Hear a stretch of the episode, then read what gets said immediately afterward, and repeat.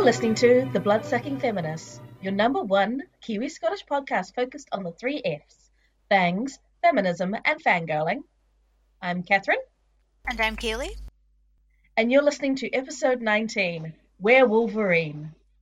I can't believe we have a werewolf title in a vampire podcast. It almost feels treacherous, doesn't it? I know, and yet it is the best pun I can think of for this movie. Because, I mean, come on, you've got Hugh Jackman in it, and he is Wolverine, albeit about a foot too tall. We had to go with that title, didn't we? It, it was really the only option we had, guys. You know, you, you can't you can't play with fate in these instances. You just have to go with it. You have to follow that path, and it's led us straight to one of my favorite bad movies ever. I love this movie. It's so terrible. This is up there with Dracula 2000 and like great bad movies for me. Yeah, I mean, I enjoyed this way more than Dracula 2000, but it's definitely one of the ones that is like, it's bad, but I had a great time watching it. It opens up with Van Helsing as a sexy young man fighting Mr. Hyde in Notre Dame. And is it not the weirdest, most awful Mr. Hyde? I know, I know. This is 2004, and so it is 2004 special effects. No, it's not. These are 1999 special effects in a 2004 movie. I remember seeing this film in the cinema and thinking the effects looked ropey. I don't know if Weta Digital did that section, but Weta Workshop did do a lot of the special effects. I think they did a lot of the the bigatures and everything for the set for the castles, which makes a lot of sense. But looking at it from now, from a now perspective, the the terrible special effects just sort of add to the charm. Yeah, I get the feeling that at least 80% of everyone involved with making this movie knew exactly what kind of movie they were making. I don't know if Hugh Jackman was among those people. I think Richard Roxburgh knew exactly what he was doing. Yeah, showing up and getting a wife. Yeah, Dracula marries one of the brides in real life, guys. The leader of the brides, no less. For those of you who haven't seen this movie, and surely there's not a whole lot of you on this list. the basic summary is Van Helsing, with his lovely, luscious long hair, played by Hugh Jackman, post the first two X Men movies. Post everyone in America knowing who Hugh Jackman is, he decides to start a major Hollywood action career as the titular Van Helsing vampire hunter, although in this version he is a general hunter of the supernatural he hunts everything from at the beginning you see him with uh, Dr. Jekyll slash Mr. Hyde. Later on there's werewolves, Frankenstein's monster, but the main villain of the piece is obviously Count Dracula. So he's sent to Transylvania to figure out what the deal is with this vampire and this family of uh, Roma royalty, played by the waspy wasp Kate Beckinsale, and some model. Yes, some handsome British guy I mean, we're not complaining because he spends a lot of his time shitless and or tied up. With some model, and basically, they have been tasked with getting rid of Dracula forever. But they can't do that until handsome, handsome Hugh Jackman with his L'Oreal sponsorship comes in and does it. Really, th- this is not a film of plot. We should state for this film, this film comes out in 2004, which is a weird kind of area for film because the entire oversaturation of superhero movies that we get now post Iron Man with the Marvel domination that hasn't hit yet. Superhero movies are being made and they're becoming more of a if not necessarily a safe bet for money, but certainly a more worthwhile investment. Two Spider-Man movies have come out by this point in time. Uh, two X-Men movies have come out by this point in time. Harry Potter is in swing. You're on um, Prisoner of Azkaban by now. Resident Evil is doing reasonably okay. Uh, the first Underworld came out the year before. Yeah, so if we look at the, the highest grossing films of 2010, of which Van Helsing is not in the top 10, the, the, the top five are Shrek 2, the third Harry Potter film, Spider Man 2, The Incredibles, Disney Pixar, and the, the Passion of the Christ. So we see films that are of a specific mold that are getting in as these massive players. None of them break a billion dollars. We're not at the point where that's an expect an expectation.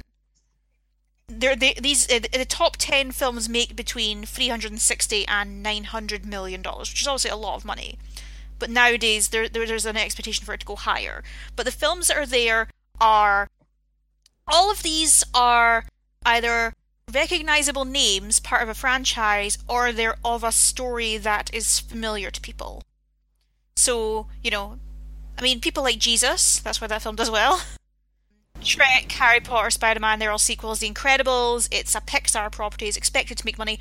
Troy is original. Ocean's 12 is a sequel. Uh, the Day After Tomorrow is original. Wait, Troy, as in the, the movie with Yeah. Brad Pitt as Yes. that that is based on a previous property though. Well, yeah, but it's not something that people are rushing out to buy the book of. Like, I imagine you and you and I both have copies of the Iliad on our shelves, probably. But what is important to note is this is where we see the importance of the overseas market coming into play. And the importance of having a name. So, I would say the outlier here is really um, the day after tomorrow. I would say is kind of an outliner. It's a Roland Emmerich movie, but the the the synopsis for that movie is really watch the weather fuck shit up, and stuff. Something like Troy is really watch Brad Pitt in a miniskirt made of leather. There are reasons to see these movies that you know are beyond. Hey, that looks like an interesting story. There's an established name or a, a franchise or a you know Pixar style company bolstering them. So this is what we're getting with Van Helsing because Van Helsing is obviously not just a familiar name in literature, it's also a familiar name in the Universal canon. And Universal had major expectations about this movie because they built their studio basically on Lon Chaney and Phantom of the Opera and Bela Lugosi and Dracula and the Frankenstein movies and so on. The monster movies made them. So why not, you know, bolster their success a little bit in the 2000s with a familiar property that really embodies all of those things because it's also harkens back to something they used to do, which is let's put all the monsters in one movie and see what happens. Let's do the monster mash, which I hear was a graveyard smash. you said it, not me. Oh, come on, it was wide open, someone had to. I know, I know. You just got them first. But it's that expectation, you know? So when that happens, and keep in mind, Van Helsing, it made money, but you. The, the general rule of Hollywood is you need to make back more than twice your budget to break even, due to uh, promotion and marketing and so on. Van Helsing, believe it or not, cost $160 million. Uh, like, it really looks a lot cheaper than that, guys. Uh, it makes 300 million which isn't bad, but it's clearly they were expecting more. And nowadays that would not fly. Because they gave it, gave it things like an animated prequel. Oh yeah. I mean they went all out for this. But also remember what comes out this year? Um well what comes out the previous year, I should state. Uh Lord of the Rings Return of the King, which really changes the game and expectations. Um, it sweeps the Oscars. It basically meant everyone in New Zealand had an Oscar. I hear even you've got one occasionally, like on a timeshare basis. I think I've seen a picture of Anna Paquin's one, so she keeps it in the cupboard. if you've not seen there actually i think the entire thing is on youtube the the oscar ceremony where return of the king sweeps and by the end peter jackson i think he admits that they've thanked everyone in new zealand already before everyone started started taking the piss out of peter jackson for the, the like the nine hours of hobbit movies and stuff there, there was no expectations on lord of the rings do, being anything other than maybe respectable but not a massive hit they didn't expect it to be the game changer that it was so all of the action films that come out after that, anything attempting to establish a series, there's really no excuse for it being kind of slapdash. And like Stephen Sommers, I don't think is a bad director. I think he's reasonably competent and he knows what kind of popcorn fare he's good at. But there's a huge difference between what Peter Jackson's doing and what Stephen Sommers is doing, you know? I will give him all the applause for knowing exactly what his thing is, rather than all these directors who think they are amazing and they can barely put out crap. I think you can probably name one who we all refer to by a different name. there's a number of names. There's a number of names I could put there, but I know the one you're specifically talking about. Yeah, let's let's keep that as a subtweet. Um, but this is the guy who did the first two Mummy remakes from just not long before Van Helsing, and the moment you, so the moment you realize Van Helsing is done by the same guy who did the Mummy and the Mummy Two, everything just sort of falls into place, doesn't it? Oh yeah, it's like a light bulb moment. But I think that might have been part of the the pitch Universal gave them, which was make the Mummy with vampires and make sure we can spin it out into series. Because if you watch the original Mummy, you know that's not meant to be a franchise starter. It's a really satisfying tale with a beginning, middle, and an end. It doesn't need any extra, and I actually don't mind the Mummy Returns. It's okay. Um, it's not as you know fun as the original one. Um, and I think the problem with this story of Van Helsing is that it's really clear that all of the things that would make it a more satisfying story, particularly the development of the Van Helsing character, are deliberately kept from the audience because they want to reveal it in the sequels. In this version, Van Helsing, whose name is Gabriel, by the way, and not Abraham, it's never explained why. Uh, there is a reason. There is a reason. Um, because Abraham Van Helsing is in the public domain. Gabriel Van Helsing is not. That is it. That's gloriously cynical, isn't it?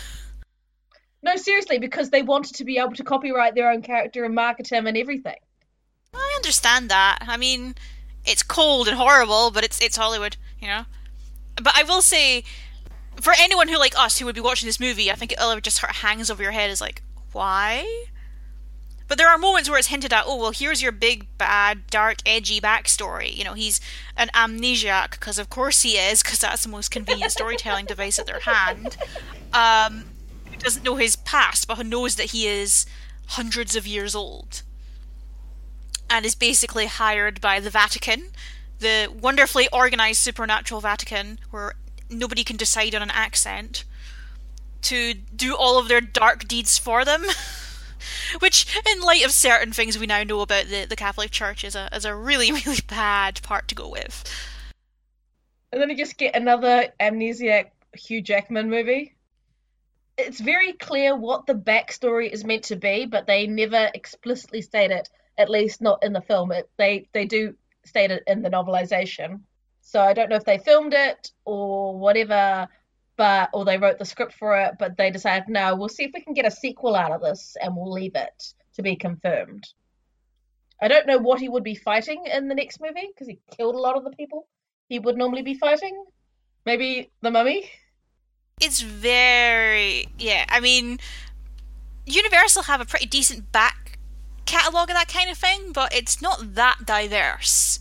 Uh, you'd have to start going really obscure, which could be very cool. I mean, there are some lesser known Universal monster properties that are great. I don't know if you've seen The Black Cat, which is like a murder mystery serial killer story with both Bela Lugosi and Boris Karloff. But there's a scene where Bela Lugosi flays Boris Karloff alive. It's genuinely really unsettling. What? Um, apparently the creature from the Black Lagoon was supposed to be in this movie. Uh, he was supposed to be guiding the werewolf cure, but that didn't work out. You know, I would love. You know, I would love. Now, I'm stealing this idea from my friend Rob, who doesn't listen to this, but I'll credit him anyway. Uh, he said if you're going to do, hi Rob. He said if you're going to do uh, a Creature from the Black Lagoon reboot, basically make it a cross between Heart of Darkness and the Fluke Man story from the X Files. I'm going to nod along. Yeah, don't Google that. That that's quite disturbing. Like, don't Google syphilis and don't Google the Fluke Man. oh, if it's like syphilis, I'll be fine. Uh, but if you're very familiar, if you're familiar with that very famous episode of X Files, and you've probably seen the picture on like Tumblr and stuff. Oh no, I just think it kind of reminds me of um, the monsters from um, Amnesia: The Dark Descent. They remind me a little bit of Hellraiser, actually. There's a monster in Hellraiser that looks an awful lot like him. So yeah, that would be the way to go, and I may steal that idea from my friend Rob. So we will cut all evidence of this when that happens. You did not hear it here first. But that's the thing that's important to note about the movie is that all of the interesting elements, okay, interesting is a, is a strong word. But all of the elements that are much more watchable have nothing to do with Van Helsing. He is a really, and I imagine deliberately bland character, but Hugh Jackman is playing him as like the the less brutish version of Wolverine, and it's he's just not that interesting to watch. Yeah, remember Van Helsing in the book is an old guy with broken English who is basically the brains, but here he is action dude. Or what did I call him? A- action Van, the greatest hero of them all? with a hair deal by L'Oreal. He's worth it. That's like that is that is Hugh Jackman's defining feature in this film is that he's really really pretty, and I don't have a problem with that. Hugh Jackman is very very pretty, but it's just it's not enough to hang a movie on, especially as I mentioned in a post X Men, post Lord of the Rings world. There are we we expect more, and it's such a tonal jar, like it's such a tonal dissonance compared to what Richard Roxburgh is doing as Dracula. He's just having the time of his own life. oh, there's a moment where the the brides asking if he has a heart, and he goes, "I am hollow." It's just the best. I cannot do the accent justice.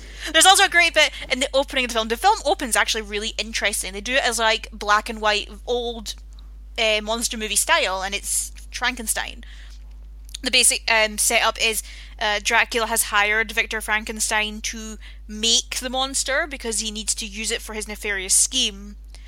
And uh, Frankenstein is horrified and makes a comment about how he'd rather kill himself than help him. And he goes, "Oh, you can die if you want. I've really no use for you now." Just a, it's a wonderfully sort of glimpse of that and more of that and more of that in it because clearly Richard Roxburgh knows exactly what kind of character he's playing. Because remember, this is a couple years after Moulin Rouge. He he knows what he's doing but it's so hammy. You you can smell the bacon. That was such a good opening because it, it knew exactly what it was referencing as well. Just the general look and the feel, just updated for 2004. Like that that black and white look, the smashing through the castle walls, everyone yelling, the weird lights, and then Dracula just shows up to have it up and steal the show standing upside down from ceilings and walkways like he's David Bowie in the Within You sequence in Labyrinth. Oh yeah, but I think what is interesting about that scene is it is clearly the most loving homage to those films that we really get here. Because considering the budget and considering clearly the, the studio effort that they wanted here, a lot of the film feels very generic the best elements are where it really gets to stretch as something more melodramatic. Like the ballroom scene is gorgeous and has really beautiful music by Alan Silvestri, who's best known for doing the themes for Back to the Future and the Avengers. His score in general is actually very good. But when it comes to those other, like the rest of the film, when it starts trying to um, do the, the older movies, so your Jekyll and Hyde, your Frankenstein, Dracula, and such, it doesn't really get at what makes those stories interesting because it's trying to put them into this context of a big budget Hollywood blockbuster action film, and I don't think these stories are necessarily suited to that. Like the, the opening scene we get with Van Helsing, it's Jekyll and Hyde. It is this giant, painfully bad CGI Jekyll, voiced by Robbie Coltrane, because of course he's Scottish. uh, nice nod to um, uh, Robert Louis Stevenson, obviously but he looks so cartoonish. He's so large and bulbous, and pro- has more in common with the, the the Hyde of League of Extraordinary Gentlemen, which is another terrible movie I really really love that came out around the same time. Uh, yeah, he's more like the Incredible Hulk, just smaller and Hyde. Yeah, but th- that's also just sort of a weirdly conveniently wrapped up story bit where, hey, Hugh Jackman brutally murders a guy. no one seems to care. Like the Vatican's more mildly annoyed by it than anything else. Like, can you stop leaving a body trail? It makes us look bad. This is the worst thing the Vatican's ever done. Well, this is you know a few centuries ago, so you know they've got time to get even worse, I suppose. Yeah, that that, that whole sequence is just weird. It's like they're in Paris fighting in Notre Dame, destroying. The, they're upset that he destroys the windows. Upset that he destroys the windows. You know that's what's the problem, not that he killed people and everything. And then Hyde turns back into Jekyll as Jekyll's falling from this from the building, and Jekyll's just like wakes up, like, "What? Oh." And, and and Van Helsing doesn't seem that annoyed by this. Like, surely if he is the great monster hunter of our time, he would have known that was going to happen. And he'd have been a bit more cut up about the fact that a guy died. But he's not really. He's actually. I think that's supposed to be him being so dark and vaguely anti-heroish, and he's not because he's Hugh Jackman, and he's got lovely hair, and you know, just it's such a strange kind of moment and it's it it doesn't really establish that character very well. It's like, do you want him to be the dark, edgy anti-hero? Then you need to tell Hugh Jackman what movie he's in, or do you want him to be the sort of old school Hollywood hero? Then you've got to tell Hugh Jackman what movie he's in there too. And you need to tell him to stop putting in the Australian accent. He's losing it. There are a lot of times when the Australian slips through. Why not just make him Australian? Wouldn't that have been amazing? Basically, have him be Mad Max. That's not a vampire. That's a vampire. Sorry, I had to do that. Am I going to get in trouble now because I'm making fun of your your country sibling? We approve of making fun of Australia. You played Steaky Spoony before. Okay, so anyway, what I think is important to note as well with the Van Helsing character, not only is he really boring, uh, not only is he clearly in a totally different movie from everyone else, he really doesn't fulfill the various elements that they try to set up for him. They try to set him up as this romantic hero with the Anna Valerius character played by Kate Beckinsale. That kind of crumbles. They try to set him up as tortured anti-hero. Doesn't work. They try to set him up as old school hero. Doesn't work. There's really not much that he's succeeding at other than looking really pretty. And he does look really pretty, you guys. His hair is fabulous. Like he, there's a man who gets a blow dry every morning. the vampires are coming, but he's still got his curlers in. I mean, I must admit, I find Hugh Jackman so much more attractive when he's not playing Wolverine. Like, especially as the Wolverine films have gone on, where he's just gotten sort of more and more veiny and muscly. I, I much prefer him when he's singing show tunes in tight trousers. Like musical Hugh Jackman is my Hugh Jackman, except for the Les Mis movie, which is terrible. Yeah, uh, musical uh, musicals and Hugh Jackman is the perfect pair, rather like his thighs. uh, for those who don't get that, that is a lot reference to a line from Me by Gaston, sung by Gaston in the Beauty and the Beast musical, where um, Hugh Jackman played Gaston in the Australian cast recording. It is out there if you want to hear him sing about his perfect thighs. You know that song's not in the film that's coming out. I feel like that's a really bad move on the film's part. Like, I need to hear Luke Evans singing that song, you guys. So that is that, that is a. He doesn't really have much of an arc. No, and that's, I think that's one of the reasons that, that, Wolverine is really compelling in those first couple of, of films. I really don't care about the, the multitude of sequels. Logan looks interesting, but I still don't care.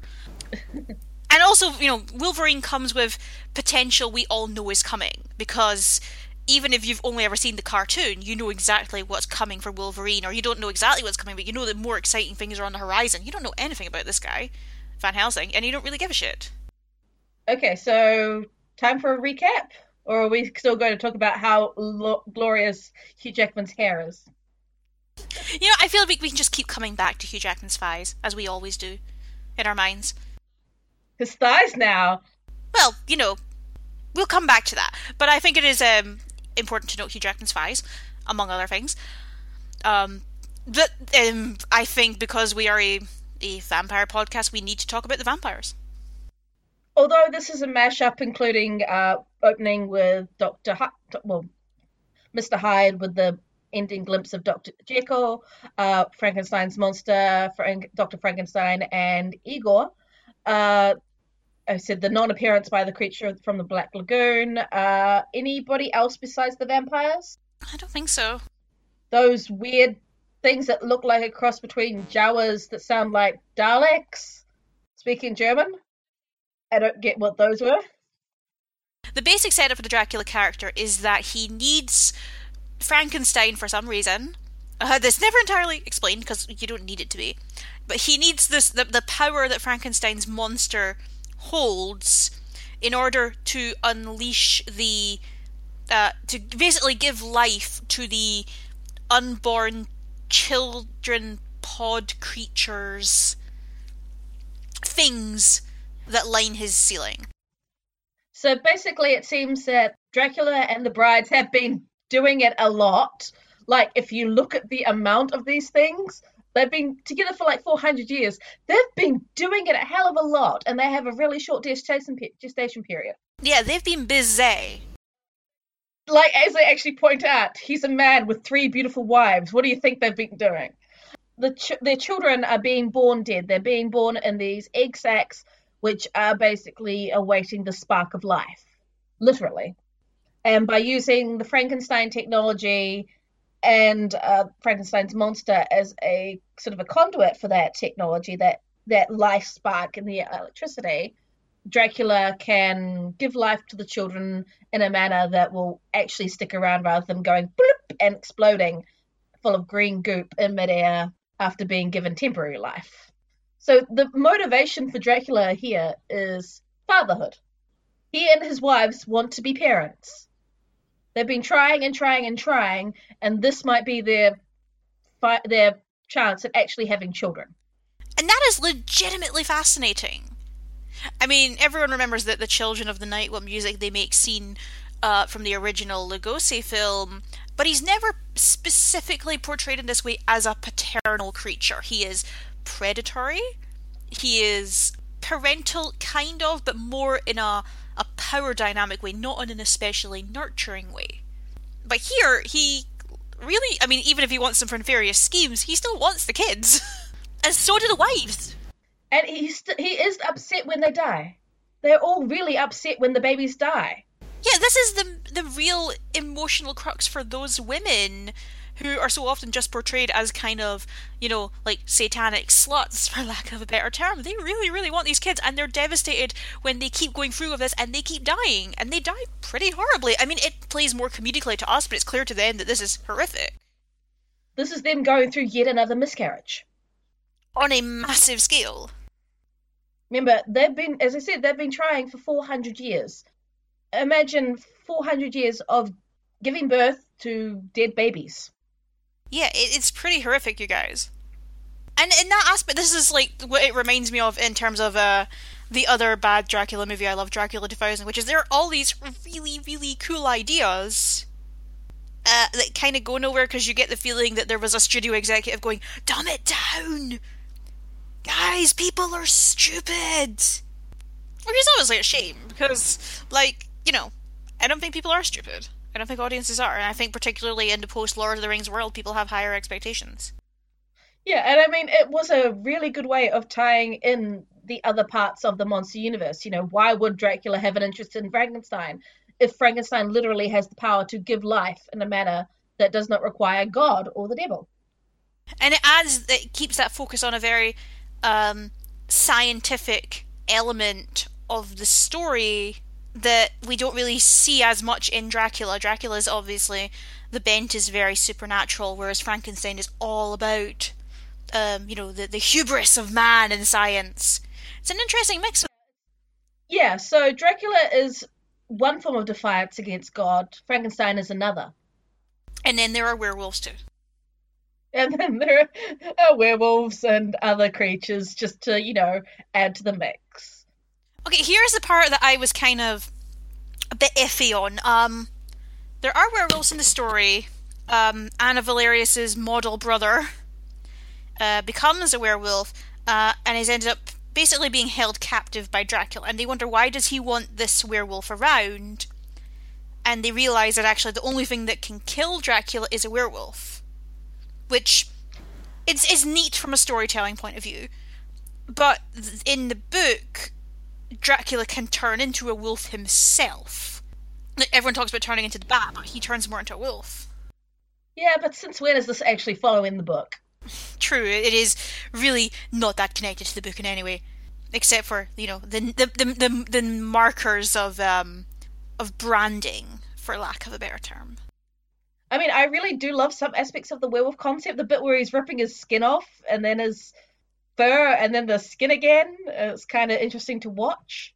Yeah, and there's a lot of that. That's got its roots in a lot of werewolf fiction. I was recently rewatching The Company of Wolves, which is Neil Jordan's movie based on the Angela Carter stories, because I'm reading Mhm. um, Angela Carter's Bloody Chamber, which is wonderful, by the way. Um, and, and there's a story in that where a man is becoming a werewolf and he basically has to rip his face off until there's nothing but the muscle underneath, and then he becomes the wolf that way. I mean, you really see it as a as a painful experience. Uh, a lot of werewolf fiction rests on sh- showing just how horrific that transformation is. Obviously, an American Werewolf in London's probably the most iconic version of that. You feel the skin stretching, the bones cracking, the, the face pulling. Uh, here, it is just. It is a cool idea, but that is some cheap looking skin tearing. I I guess the best people were doing the special effects for Lord of the Rings at the time. These were the, the B team for Weta Workshop. I mean, the Weta B team is still probably them be- better than a lot of other companies' A teams. Oh, the thing is, a lot of CGI comes down to time. Do you have the time to make something out of this? And a lot of them don't, because they're being cut down to the, the, the cheapest profit margin possible, and they're given a very short amount of time. Basically, studios are betting against one another. You know, I can do this scene for this amount of dollars in this amount of weeks. Well, I can do it for this and even shorter amount of weeks. Do you want it fast or do you want it good? I don't necessarily blame stu- um, the the effects companies for that, especially now where a lot of them are in, you know, a lot of financial problems. They're not making the money they need to be making. You know, studios are taking the profits and they're getting nothing. If you remember when Life of Pi got Best Visual Effects at the Oscars, the guys who won that award gave a speech talking about the problem, and they were played off stage by the Jaws theme. It was really awkward. And this is still reasonably, if not early days, but it's um, this is when it's the, the proliferation of huge amounts of CGI in film is becoming the norm. And I don't think they had the time on this that they did on, say, Lord of the Rings or Spider Man. Or even X Men, and the X Men effects have not aged well, but they looked good at the time. This did not look good at the time. And remember, stuff like Lord of the Rings, they had to basically build the technology themselves to to fit the needs that they had. Give it a few more years, and I think the cheesy technology in uh, the cheesy look of the special effects in Van Helsing will work in its favor. Yeah, it kind of adds to that uh, Mystery Science Theater 3000 late night double feature picture show feel, doesn't it? Yeah. So a few more years, and hey, at least not everything is CGI. Like as I said, they probably used bigatures for the castles rather than just building everything in CGI. Yeah. It certainly had that look to it. But even just stuff like and the castles did look pretty good, I have to say. True, but even stuff just like the costumes. Some of the costumes are utterly nonsensical. I mean, what have they got Kate wearing? Uh. So yeah, where where, where were we going? Transylvania. Yes. I, I will. I say uh, we've talked about um, Dracula as the paternal figure, but I think we also need to talk about him in the historical context of the clear vampire movie influences that Richard Roxburgh is drawing on. I, wouldn't say that Richard Roxburgh is necessarily doing a a Bela Lugosi impersonation. I think he's doing an impersonation of someone doing a Bela Lugosi impersonation. It's like every person you've seen doing the Christopher Walken impersonation when they're actually not realizing they're impersonating somebody impersonating Christopher Walken. Well, you know the amount of people that have done impersonations of Nixon to the point where you lo- you watch Billy West playing him as basically like a werewolf in a jar on Futurama, and then you totally forget what Nixon actually sounded like, because he never once went "ow" like he does in the cartoon. Or I always remember um, Dana Carvey, who was on Saturday Night Live and is also you know, in Wayne's World and such. He used to do George Bush, the original George Bush, and he admitted by the end of his time doing that character, he was just doing an impersonation of his original impersonation. And you can see that with stuff like um, the way that uh, Will Ferrell did George W. Bush, for instance, or even the way Kate McKinnon did Hillary Clinton. Where to uh, steal a line from Lindsay Ellis's Loose Cannon video, she's more doing Invader Zim than Hillary Clinton. But you know, that's part of the problem of when you're doing impersonation. You also have to create a very specific character for the moment, and in this case, the Dracula that Richard Roxburgh is playing in the context of Van Helsing is so gloriously camp, and he knows that he's gloriously camp, and he's having clearly the time of his life. There's a lot of his uh, Moulin Rouge character in this. Like, remember last episode we talked about um, Michael Sheen's Yes. Aro? I'm sorry, I was like, which one was he again? I was like, he's not Marcus, he's not Caius. He's Vampire Tony Blair. Aro, Aro, that was it. But even like if you've ever seen uh, Michael Sheen in Tron Legacy, where like I feel like all Michael Sheen really wants to do is play Frank-N-Furter in Rocky Horror, and he's finding ways to do that. And I get I get a lot of that with Richard Roxburgh as well, who is an award-winning actor, by the way, and a major star in Australia, from what I understand. But you wouldn't know anything about that because you're from New Zealand. You're you're you're miles away. He's also played Sherlock Holmes. Like people forget that he's actually a really good Sherlock Holmes. If I remember correctly, the the, the Holmes that he plays is in a BBC version of Hound of the, Va- the Baskervilles, where they this was one of the first ones to explicitly show Sherlock Holmes as a degenerate drug addict. Yeah, so this is the one with um Ian Hart and Richard E. Grant and See, and that's also the thing. This is a movie the year after the League of Extraordinary Gentlemen, so you've got that whole steampunk action. The aesthetic is very like there's a lot of middle-aged white men sitting around a boardroom going, "What are the kids into these days? How can we add some urban flavor to this?" You're you're down with the kids. Jim, you've got a teenage son. What is he into? Um, boobs. Oh, there's a lot of boobs in this movie. But like strategically done boobs. So, um, to jump ahead a little bit, the brides of Dracula, and they are explicitly the brides in this version, not the weird sisters, are basically played by free supermodels.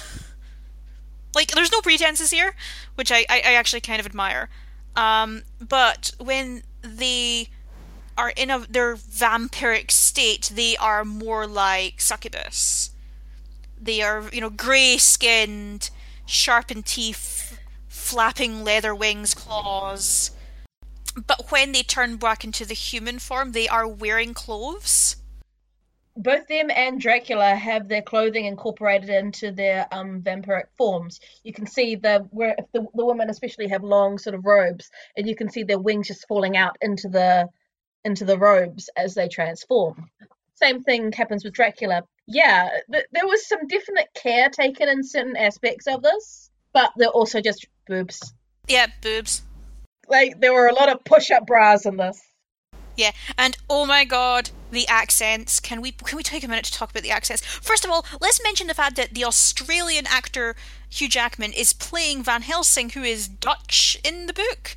Uh, he's playing him with American accent. Most of the time. And this is a man who is supposed to have been alive since the Crusades. Most of the time with the American accent. There's quite a few bits where the Australian just stops giving a shit and comes through. There's a lot of Australians in this. I mean, you've got, well, Richard Roxburgh and um, Hugh Jackman, plus David Wenham. There's a lot of you guys, like Australians in this. There's three Australians in the main cast. Were, were they? Was there like a, a group deal or something going? So you've got three Australians in the main cast playing Van Helsing, Friar Carl, and Dracula. We've got a bunch of English people Kate Beckinsale, the hot guy playing her brother, a few other people in the thing, a couple of Americans, uh, the guy who plays Frankenstein's monster. And then the brides, you've got a Spanish bride, an Italian bride, and um, an American bride. And all of them have outrageous accents. Like the accents in this are like are like Monty Python level silly. Yeah, well, from what I read, um, Josie Maran, who plays Mariska, uh, the first uh, bride to die, when she was asked why, she was, she's like, "I get to be a vampire and fly around and attack people." She knew exactly what she was doing, and she had the time of her life, it seems. But again, this is a this is a woman who was in the um, Backstreet Boys music video for Everybody. The youngest bride here is the woman from the Howie D. Dracula section. She's got experience being in vampire films. Um, so back to the boobs. of course, we should point out um, Anna Valerius, the Kate Beckinsale character. Uh, we we made um, allusion to her costume earlier, but she is wearing a corset throughout the entire film. What are essentially skinny jeans and like three inch heels, stiletto heels. and she is running and kicking ass and fighting vampires, and it, she is a strong, independent woman who don't need no vampire. Like, I get the feeling that she is at least 5% of the inspiration for the Kate Beaton strong female character cartoon. Yeah, so Anna is one of those female characters who has a lot of potential, but then a but she's the secondary character, so screw it. And also, she's written by a man. Like, she survives so much brutality, it's ridiculous. Like, she falls down trees and through parts of castles and is physically assaulted and falls down more buildings. And, so, and she comes out pretty much unharmed, except for, you know, occasional bruise to the face or a cut lip or something. And then she dies and a werewolf jumps on her. It really is ridiculous. Like, I wonder if any of these people have ever actually, like, met a Romanian? I used to have a Transylvanian flatmate. Uh, she didn't sound like that. Once again, like this is everyone doing an impression of what they think Romanians sound like, and it's more like Tim Curry and Rocky Horror than anything else. Oh dear. All of this is like a game of telephone. Everyone's repeating what they think they heard or acting what they think they everything is. The same goes with the, the general storytelling of these characters. It's, these are not adaptations of the book characters, these are adaptations of the film characters. I feel like people asked Stephen Sommers for direction, and he was just kind of like, "Sure, why not? Action." Once again, not necessarily a bad thing. I think Stephen Sommers knew exactly what kind of movie he was making, and consistency was never supposed to enter the picture. But still, it's you know worth discussing. Oh, I I would like to point out as well that Shuler Hensley, who plays Frankenstein's monster, has one of our favourite traits in our bloodsucking feminist research, which is he's done musical theatre in Germany. He played Phantom in Phantom of the Opera in Hamburg. He's also played Javert and um, Frankenstein's monster in Young Frankenstein the musical, which is just wonderfully uh, sort of full circle there. Or just thought that worth mentioning because I just think that's so gloriously silly. Um, and and he was in an episode of a of a Law and Order series. Well, like everyone's in Law and Order like well musicals and everything. So if you're a New York actor, you've been in Law and Order. If you haven't been in Law and Order, you have. You just don't know it yet. You might have done it in your sleep. You don't know. You play the dead body. dun dun. Uh, I will say there's dun, a thing dun. that I've uh, uh, uh, a thing I'd like to mention back to the uh, the Anna Valeria character, which is the the main problem with the the strong female character when it's written by a man, which is she still needs to be uh, completely centered on men. And I was going to say saved by man, but actually she doesn't really get saved. Which in a way I actually kind like. I partly appreciate the fact that she doesn't end up as a romantic interest and she actually like spoiler alert dies. It's really rare to see that, but then also it's just like, oh look, it's another fridged woman. if she had been written in a different way, like I sort of saw her rushing into all of this as basically a suicide run. Yeah, but it's never really developed as that. Yeah, exactly. Had that been developed as she didn't really care what happened to her as long as Dracula finally died, that would have been a bit more interesting and really explained her last actions. But it's more more half-assery. Although it is interesting to note that we are getting this this TV series uh, about Van Helsing, but it's like Van Helsing's uh, granddaughter or something, daughter called Vanessa Helsing, which doesn't entirely make a lot of sense, guys. Do they not know how Dutch names work? I don't think they researched that far, to be honest. Uh, but that is still being written by men, and there's no reason it has to be written by men. After all, the um, the Wynonna Earp reboot TV show is uh, helmed by women, and from what I hear, is very very good. I don't trust the Van Helsing TV reboot because it's being created by Neil LaBute. And why do you not trust? Because his work, one, his work is wildly misogynistic. Two, he did the Wicker Man remake. Which is the biggest sin? Well, both of them, like, the Wicker Man remake still features women being punched in the face, so it doesn't really matter where you go. Oh, and he did the American remake of Death at a Funeral. Yes, which is not as good as the original but I think that's interesting to note as well because what once again we see that there is a clear effort from Universal to take that property and still do something with it. I doubt it'll tie into the big monster verse reboot that they're planning, I think it'll end up being kind of like you know DC's TV series versus their movies, even though everyone likes their TV shows better. Okay, so there's a lot of problematic elements with Van Helsing the movie. They have the your stereotypical monster fighting uh, Roma people, but they use the G word.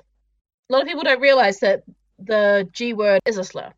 That's why you saw people complaining about the name of the Jaeger in Pacific Rim. But in terms of stuff like offensive terms that are connected to it, like I've been gypped, which a lot of people don't realize is a slur. Exactly. They don't use the term very much, but that's because they don't really talk about it that much in the film. But they do use that term. And tied in with the whole stereotype of the Roma people and um, vampires in Transylvania, the superstitious villages, it's just repetitions on a on an offensive theme. I don't even know how Roma royalty works, if it at all, because you know you've got Anna Valerius as a princess, but nobody seems to give a crap about that fact. Romanians did. There were Romanian royal families. Um, there were various factions of Romania. Obviously, you know, Dra- you know, um, Vlad the Impaler himself was technically royal. And there is a concept called the King or Queen of the Gypsies, um, which is not really an official noble lineage. It's more uh, kind of a communal term um, I, I, am afraid I'm not an expert in this field. Like a lot of local, things between different geographical groups of travellers and Roma communities. Or not even necessarily Roma, they're even like European, um, Eastern, uh, Western European traveller communities. But in this film, they sort of portray it as you would classically think of a princess. She's the daughter of a of an of the prince and the king, and goes all the way back to this douchebag who couldn't kill his son and they've got a lovely, lovely castle because of course they do. And there's all these random shots of Kate Beckinsale in the sexy pose. When you first introduce her, it goes up her legs, sits on her butt, and she and then she spins around. It is that movie poster pose in action. And it looks so uncomfortable because she's dressed like she should be in the Matrix. Which is interesting because she's not in that pose on the poster when it's the standard movie poster for any woman in leather. I can't imagine how uncomfortable it must have been for Kate Beckinsale to be doing that. It's very definitely the look at the attractive woman we have type of pose, and you see it in action. There's a lot of emphasis on her shoes, like you see her the angle of her heels, like that. So there's an emphasis on the little details of her sexy costume. Um, when she's in the the dance of the vampires in Budapest, that outfit is really boobtacular and she's constantly being dipped and stuff. And Dracula is even touching her boobs. She's fabulously dressed, though. Yeah, and I mean, her hair game is on point as it always is. Like, Kate Beckinsale's hair is ridiculous. If you haven't seen Love and Friendship, she's so incredible in it. It's my, one of my favorite movies of the year so far, and she also has fabulous hair. I think it's like, it's like a rule of Kate Beckinsale. The hair just is fabulous. like you, every time you see her, her hair is just like she has so much of it. This is a really bad use of Kate Beckinsale. I feel. I mean, she's at least in the Underworld film, she has modicum more agency. She clearly fits into this very objectified model of women's empowerment that is so clearly written by men, almost exclusively for men. Not to say women can't take pleasure, enjoyment, or real empowerment from it, but it's really not their primary objective. But at least in the Underworld films, she gets to occasionally shoot things. And it's her story. It's actually her story. It's not really any of the men in the story. Yeah, that's the thing. In the end, she is the character that has the big arc. Like she has all the motivation. Like the, she has the its personal factor and the the sibling relationship with the monster and everything. But she is the secondary character. And she's clearly intended to be on some level disposable because they ditch her at the end. They well, they end her story, and obviously the implication is there will be another woman who's probably cheaper to hire than Beckinsale in the sequel. But it, it really feels unfair to them because, as you know, obviously we're not very unbiased on this front, but vampire stories are so often wonderfully uh, female-centric stories. Yeah. and women are are probably going to end up being a pretty decent portion of the audience for a film like this. And you've got to, you know, work with that. Like this is one of the reasons I really hope the the team that have got their hands on the rights to reboot the Vampire Chronicles understand the vast majority of the people who are going to be watching that film are women. Yeah, they're, they're, they're women showing up to watch the two men have chemistry. Yeah, and that man better not be Jared fucking Leto.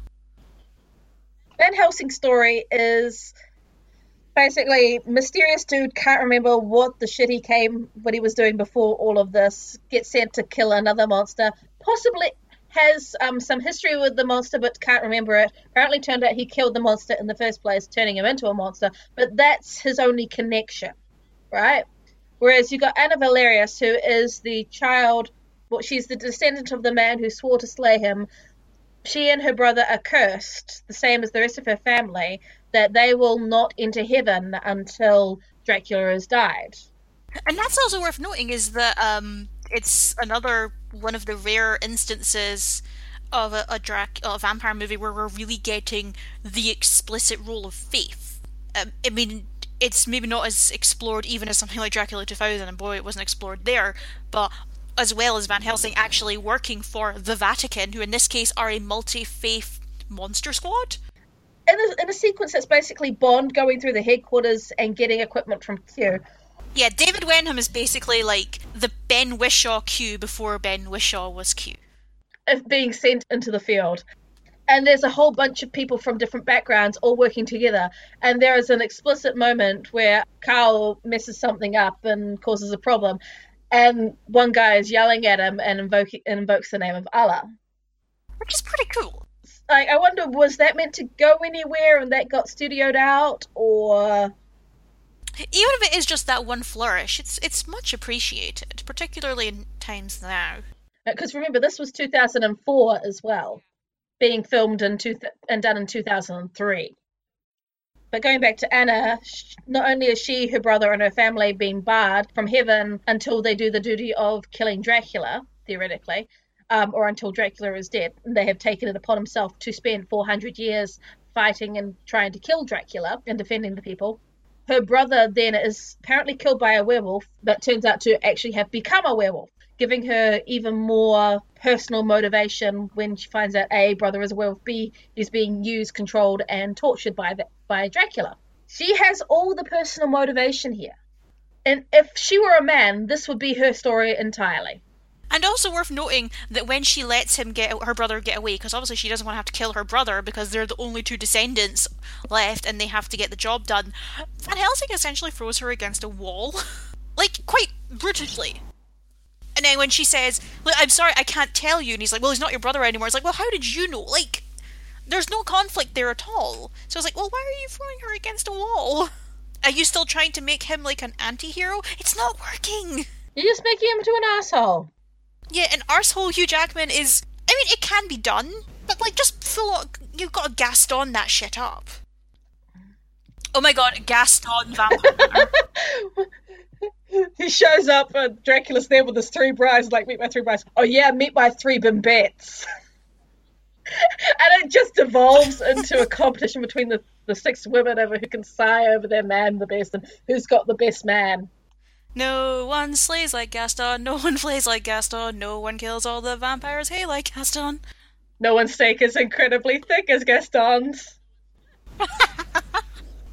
I use silver in all of my decorating. I use werewolves in all of my decorating.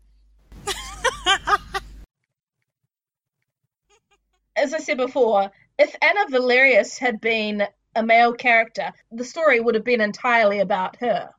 Definitely. Or at least it would have been an equal um, an equal thing. Yeah. Even, you know, the mysterious vampire hunter that shows up would have been the female character. I think we almost, if not take this for advantage, uh, I think we almost forget how common this occurrence is, where there is a woman in the story whose job is really to be like the backup singer with the tambourine, regardless of how much more interesting or talented she is than the, the six pack with hair that they've got leading the project. But now we, you know, in a post Mad Max Fury Road world, we don't really have to roll over and accept that. there's absolutely no reason why that story. Yeah, Could have been a male female equal partnership. exactly. Focus on her and have Van Helsing be a guy who shows up to help, or him stumbling on and deciding I'm going to stick around and help rather than take over her story. So I was thinking about that whole Dracula paternal thing and the quest for parenthood, and theoretically changing the movie so that instead of being brother and sister, they were a husband and wife, um, and they had a child, and it was sort of you know the playing the two types of parenthood about the talking about their ideas for their future and their generations. Taking the child for revenge you know you killed my children i'm going to take yours things like that and i want to kill dracula not for my sake but so that my child can live a life free plus then it makes the whole werewolf thing kind of more the sacrifice Velkan makes more like a, a foil to Dracula. Dracula is killing to, for his children. Velkan would save him, would kill himself to save the children. I wouldn't suggest this for most for, for most films involving a female protagonist, but considering the basis of a parental element is already heavily in the story, it would bring that element forward on the Dracula side as well. Yes. You know, not every female character has to be a mother or whatever, but in this case, it would have really emphasized that on the Dracula side. This is about family because in the movie as well, Anna Valerius and Dracula are related. Like she's a descendant from one of Dracula's siblings. So there is that heavy family emphasis, that emphasis on our souls, our family, saving our family, bringing our children to life, giving our children life and a future. And by adding the second side of the family aspect, it would become something other than, hey, everyone, let's all kill Dracula's kids. I mean, we, we're. It's not that we are better than most Hollywood screenwriters, but we kind of are. It's just nobody else realizes it yet. Well, this is me trying to go to sleep, and I'm like, oh, idea. Can I just say that I am slightly dreading the fact that the Mummy reboot has the sexy female mummy? Even though she's played by Sofia Boutella, who is really wonderful in Star Trek Beyond. Gotta have the sexy female. Also, can I just point out Tom Cruise's character in the Mummy reboot is called Tyler Colt? Tyler Colt. Which is like the kind of name you give your male action character in like an airplane parody. Or it's what the guy a guy shows up at your tabletop games like, yeah, I'm playing Tyler Colt, adventurer and hero. Oh, the ladies love him. And here's my friend Chad Winchester or something like that. Chad Magnum, actually, that's even better. Max power. you strap yourself in and feel the G's. So, is there anything else you want to touch on with with Van Helsing? This is not a complex movie. That's saying something. It's a movie that you sit down with a beer and some popcorn and you're like, yep, this will do. It's very thin on the character development. Um, I do appreciate that the brides have a bit more personality and action, like, and also that their fights are not restricted just to um, fighting Anna. So it's not. There's this whole sequence where um, the last remaining uh, vampire, Aleera, is fighting Frankenstein's monster. So it's not restricted to just your classic girl fight, or as the the classic scene in um, Hot Fuzz, you know, a bit of girl on girl. And they do talk to each other, and they have names, and they talk about stuff other than a man sometimes, even if it is just how they're going to kill Anna. It's still a pass. They seem to genuinely appreciate and enjoy the company of one another as wives. Yeah. There's no there's no rivalry or malice there. Yeah, there's one sequence where they definitely have a hierarchy where Aleera goes to bite Anna first and Verona tells her to back off it's her her first. But that's about it. You know, they seek comfort in each other when they're when uh, Mariska dies. They weep together of their children. They hang about together. They are companions of their own. And, I mean, that's the thing is you find that with a lot of enjoyable bad movies. You enjoy them because there is something there where you're just like, why didn't they do this or why didn't they do that? And you do that with everything that you love, even something that you would say is, if not flawless, then you know technically proficient and experienced and skilled on every level. There's still part of you that's like, well, wouldn't it be great if they did this or if the character went in that way? That's just being a fan. Or if this character was a lesbian. Well, you do that with everything, obviously. That's just natural human instinct. But, you know, that's part of being a fan. So that's what makes watching bad movies kind of enjoyable. But it's also important to know all this stuff in the context of what Hollywood is doing. We started the show talking about the sort of growth of the big franchise blockbuster. We're now in 2016, we're coming up for 2017, thank fuck for that. But the defining um, foundations of Hollywood aren't just blockbusters of enormous cost and expectations. They're sagas, they're franchises that are expected to go to multiple films beyond the, the, the sort of typical expected trilogy. It's not just a, a, a, series or a trilogy, it's an expanded universe now. Um, multiple films. And they have to intertwine. Yeah, multiple films that in, set in the same universe that also intertwine. Uh, you started off with um, the Marvel Cinematic Universe, you know, we're starting with Iron Man and Captain America and whichever Hulk film they decide to go with. Um, and they've got plenty more films to come. DC is trying that. Um, don't know how well they're actually doing, but they're making money, um, which is something. Uh, that, that's questionable. um, and now you've got the upcoming Universal Monster movie cinematic universe. We've seen it with. Well, originally it was going to start with Dracula Untold, but then they just realized they nobody liked it and they couldn't figure out how to get it into the series. This is one with the upcoming Mummy movie. There's a Van Helsing movie. We should point out a lot of these movies that are being planned or discussed have been in pre-production or at least in the air, very early stages for years now. Um, the Mummy was originally going to be rebooted 2012, which was only 13 years after the original film. Tom Cruise was originally going to be in a version of Van Helsing. There's been talk of Angelina Jolie being the bride of Frankenstein for years now. The creature from the Black Lagoon has been tossed around for a couple of years. Like, this is not new.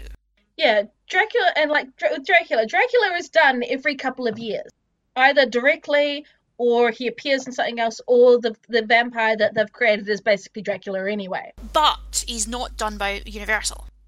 That's the key here. This is Universal. This is how they made their name, and they need something to keep them going as Marvel and DC dominate, as Star Wars dominates, as even you know Warner Brothers' next effort at this is uh, to try and turn Godzilla and King Kong into an intertwining film series. Guy Ritchie's making a King Arthur film, which, let's be honest, is not going to make the money they need it to make to be a franchise, but I will watch it and love it and still be really obsessed with it like I was with Man from Uncle.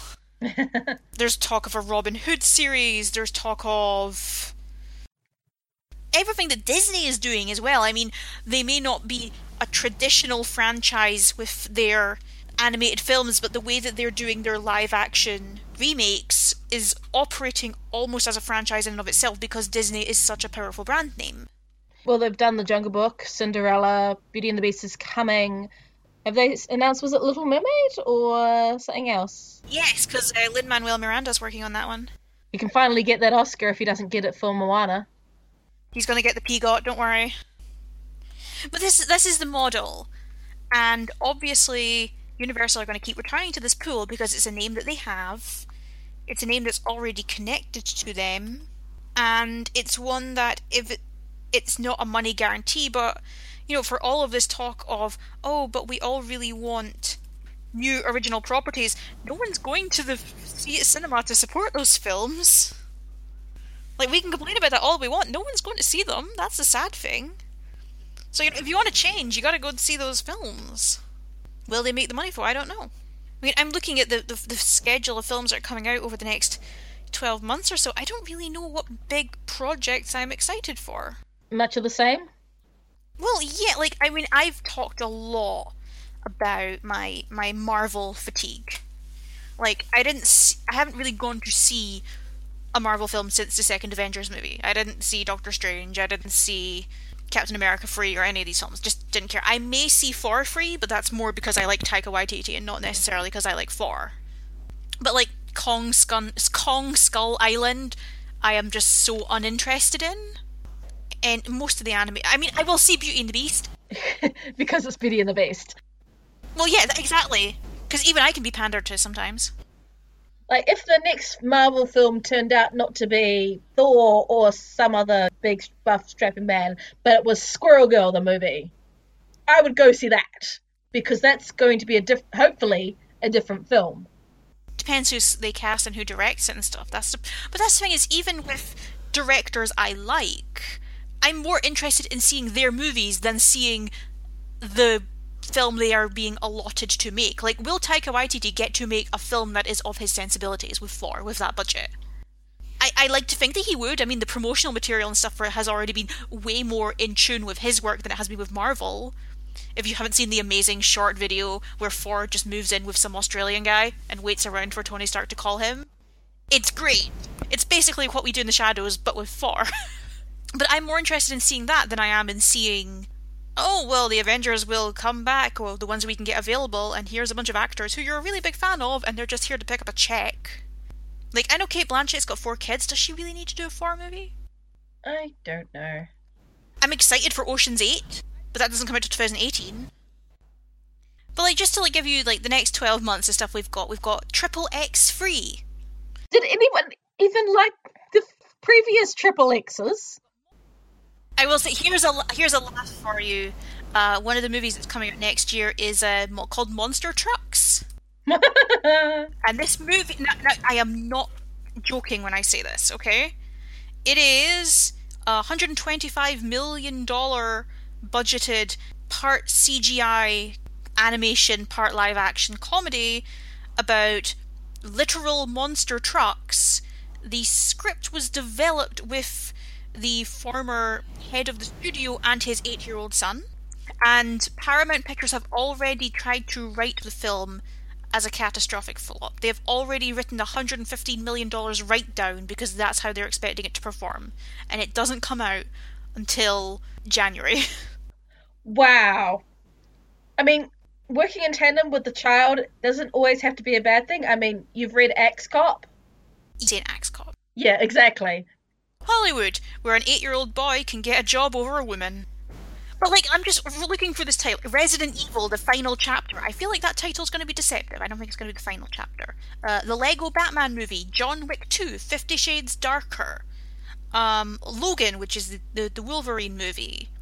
Kong Skull Island, Beauty and the Beast. King Arthur, Legends of the Sword. I'm excited for that. Power Rangers. Ghost in the Shell. Oh god, that's happening. Oh, Power Rangers just looks terrible. Doesn't it? Six screenwriters, guys. Guess who one of them is? Guardians of the Galaxy 2. Baywatch. Fast 8. Pirates of the Caribbean. Dead Men Tell No Tales. Well, fa- the, the Fast and Furious movies make shit tons of money. I know. That's a franchise that does well for Another Smurfs movie. They already have a franchise, so. Oh, okay. This one. Okay, this one's just a fully animated one, so it may be better. Uh, World War Z 2, I don't think that's going to be coming out next year. I don't think what? Thing, that. Despicable Me Free, Transformers The Last Knight, Spider Man Homecoming, War for the Planet of the Apes. Untitled Disney Fairy Tale. that sort of sums it up. Untitled Disney Fairy Tale. Is, it, are, is there anything there that you're legitimately excited for? Star Wars? Well, yeah, I'm excited for Star Wars, but here's the thing we haven't really had a chance to get sick of Star Wars yet. They went away, they came back. We're excitement. It's just sequels and remakes and a couple of adaptations. Spider Man Homecoming. Ugh. Wow, that's exactly what we needed. Another Spider Man movie. Meanwhile, how long have we got to wait for Captain Marvel and Black Panther? Look, a Van Helsing and Dracula reboot or whatever, a tie in to this major Universal saga reboot they want to do is inevitable so mine is what do you want from it? Not what do you expect, what do you want from it? Like, ideally, let's just say that um, Kurtzman drops out and you're hired. Um, women being in charge of their own stories. That would be nice. Yeah, that's never going to happen. No Tom Cruise. A Phantom movie. Okay, hear me out, hear me out, hear me out. And a decent Dracula movie. Yes, I would love just a straight up Dracula adaptation starring Mads Mikkelsen. But what is what I want? For, I want a Phantom movie that really just hammers home how utterly terrifying the idea of having a man lie about being your Holy Spirit sent to comfort you is, and using it just to basically manipulate you into being a toy. I want a movie on just how creepy that level of gaslighting is. And it should be written and directed by a woman, because I don't think men understand that. Mhm. See, what they should do is just do a. If they have already made a pro shot of that, just sell it as a DVD, make it accessible. Do you know how much the premium seats are now? A couple Nine of hundred thousand. dollars. Keep in mind the previous highest price for a premium seat on Broadway was Book of Mormon, which was four hundred and seventy-seven dollars. Jeez.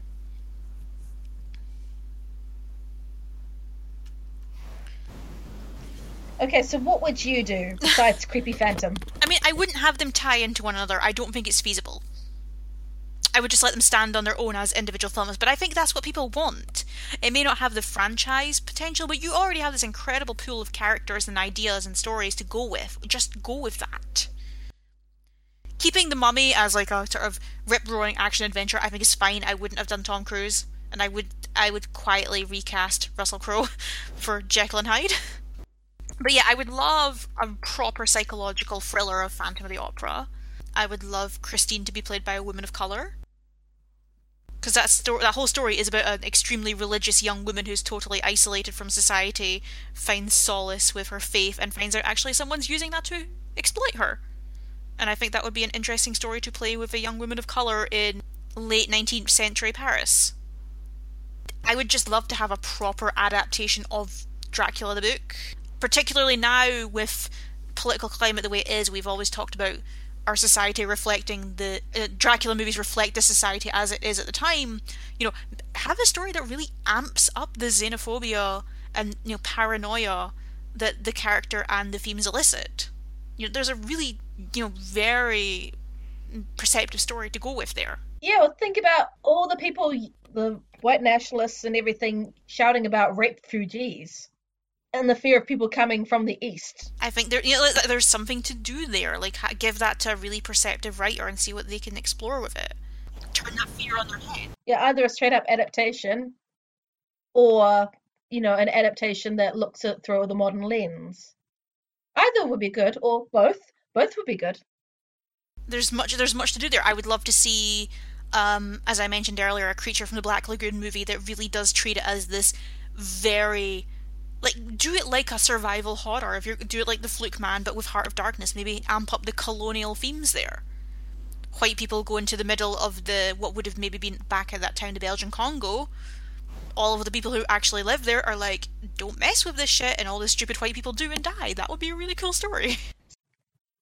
But i think it would be really interesting to have these classic genre stories within their historical context. The recent tarzan movie they did with Alexander Skarsgård. Um, but what is fascinating about that story is they really worked very hard to put it within its colonial context. Uh, this it is set during this era when the Belgian King Leopold was basically massacring an entire continent and exploiting it for financial gain, and they talk about that in the story. That is a part of the world that they are in. It's not ignored. You can argue whether or not how well it's handled, but it was a really gutsy move for a major studio to put their name on that. So I would love to see something like with Creature of the Black Lagoon. I, I think that these stories have immense potential to really explore our themes and concerns of our day, and it would be really limiting to just have them be mindless popcorn fodder. I think audiences expect more, and damn right they should expect more. I wouldn't mind another, you know, steampunk action monster mash movie like Van Helsing. Well, that's where I think the mummy can fit in really well. Although you know, actually casting some Egyptian people would be nice in that. Rami Malek can't do all the work, you guys. I would watch a mummy movie with Rami Malek. Oh wait, it's called Night at the Museum. Van Helsing, like a lot of the other things we've discussed, has a lot of good ideas, and I don't know whether they were just mishandled by writers who didn't want to didn't want to or think they couldn't stretch themselves, or if there were studio mandated issues. Given stories you hear about studios, I would not be surprised if there was studio interference.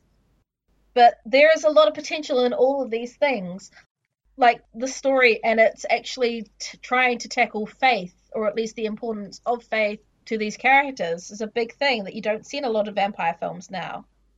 Which is interesting because everyone's still holding up crucifixes. Give us Van Helsing this movie, but with a, an actual female protagonist. Or give us a story about the brides. Yeah, there's so many interesting ways to go, and I don't feel like they're interested in telling those stories. And I get why they don't want to take financial risks, but come on, we're really bored, you guys. This is what happens when you have the same viewpoints writing and directing and producing these things. The same standard white male point of view. Not saying that white men can't write excellent women or whatever. Like obviously Greg Rucka is one of the ones that always comes to mind for fantastic women. Um, if you're familiar with comics anyway. But as you were talking, say Phantom of the Opera as done by a woman, woman would be more likely to see the the creepy rapiness of the whole thing. The same with would be for a, a Dracula adaptation, the invasion and the violation of the female form. A werewolf movie as written by someone who has a period. like I feel like the message we're just getting at here is someone should hire us to write scripts. or at least just sit there on the board on the table and just go, oh yeah, well, what about this? And just check out ideas in exchange for food and board. Seriously, when you expand your your writing collective and the points of view that are creating a story, you will get more ideas, and that, that will be different and exciting and seem fresh and interesting to an audience that is tired. Yeah, like give audiences some credit Give foreign markets some credit. Stop acting like the, the, the Chinese box office is this weird kind of amorphous blob that is easily satisfied by you casting Fan Bingbing in one role inside. And don't use that as an excuse to pull bullshit, like with Doctor Strange. Yeah, um, anything else you'd like to say? Like, this movie's terrible, but it's really good fun, you guys. It's been a really tough year for a lot of us. If you just want to watch something that requires about 40% less brain activity, it's good fun. Like, just. It, there's nothing wrong with fun. We can all enjoy fun. yay, fun. So, yay for fun. Uh, yay for bad movies that are fun. And also, if it gives you the idea of how you would do something better, go off and create it. Yay for the um, perceptive analysis of Hollywood industry and its uh, franchise hawks. Okay, so next month we are going to be watching another film. We'll be doing Underworld, directed by Len Wiseman. Uh, we thought it'd be a nice contrast to have another Kate Beckinsale film, but one where she is the lead and has her own story. Plus, it gives us the return of Michael Sheen from our previous episode. Hooray! And everyone is always glad to have a bit of Bill Nighy. Isn't that right? We can all use a bit of Bill Nighy. So, you know what? It's the end of the year is coming. I feel like we need to, you know, dial back the, the brain activity good 25%. Got boobs, guys. Let's just let's just go with the boobs. Yep. So more leather, more fantastic Kate Beckinsale hair. Seriously, she's ridiculous. Apparently, a tiny appearance by Wentworth Miller. Oh, I like him. We'll see you next month. If you'd like to get in contact with us, our website is bloodsuckingfeminist.com or you can email us at fangmail at bloodsuckingfeminist.com. That is fangmail with a G because we are terrible and puns are life. We're also on Twitter at bloodsuckingfem. We're Bloodsucking Feminists on Facebook. And I think that's it, unless somebody else has started a hate page against us. But we don't seem to have that many listeners, so I don't think so. See you next month. Until then, don't let the vampires bite, unless that's your thing. I mean, it's ours.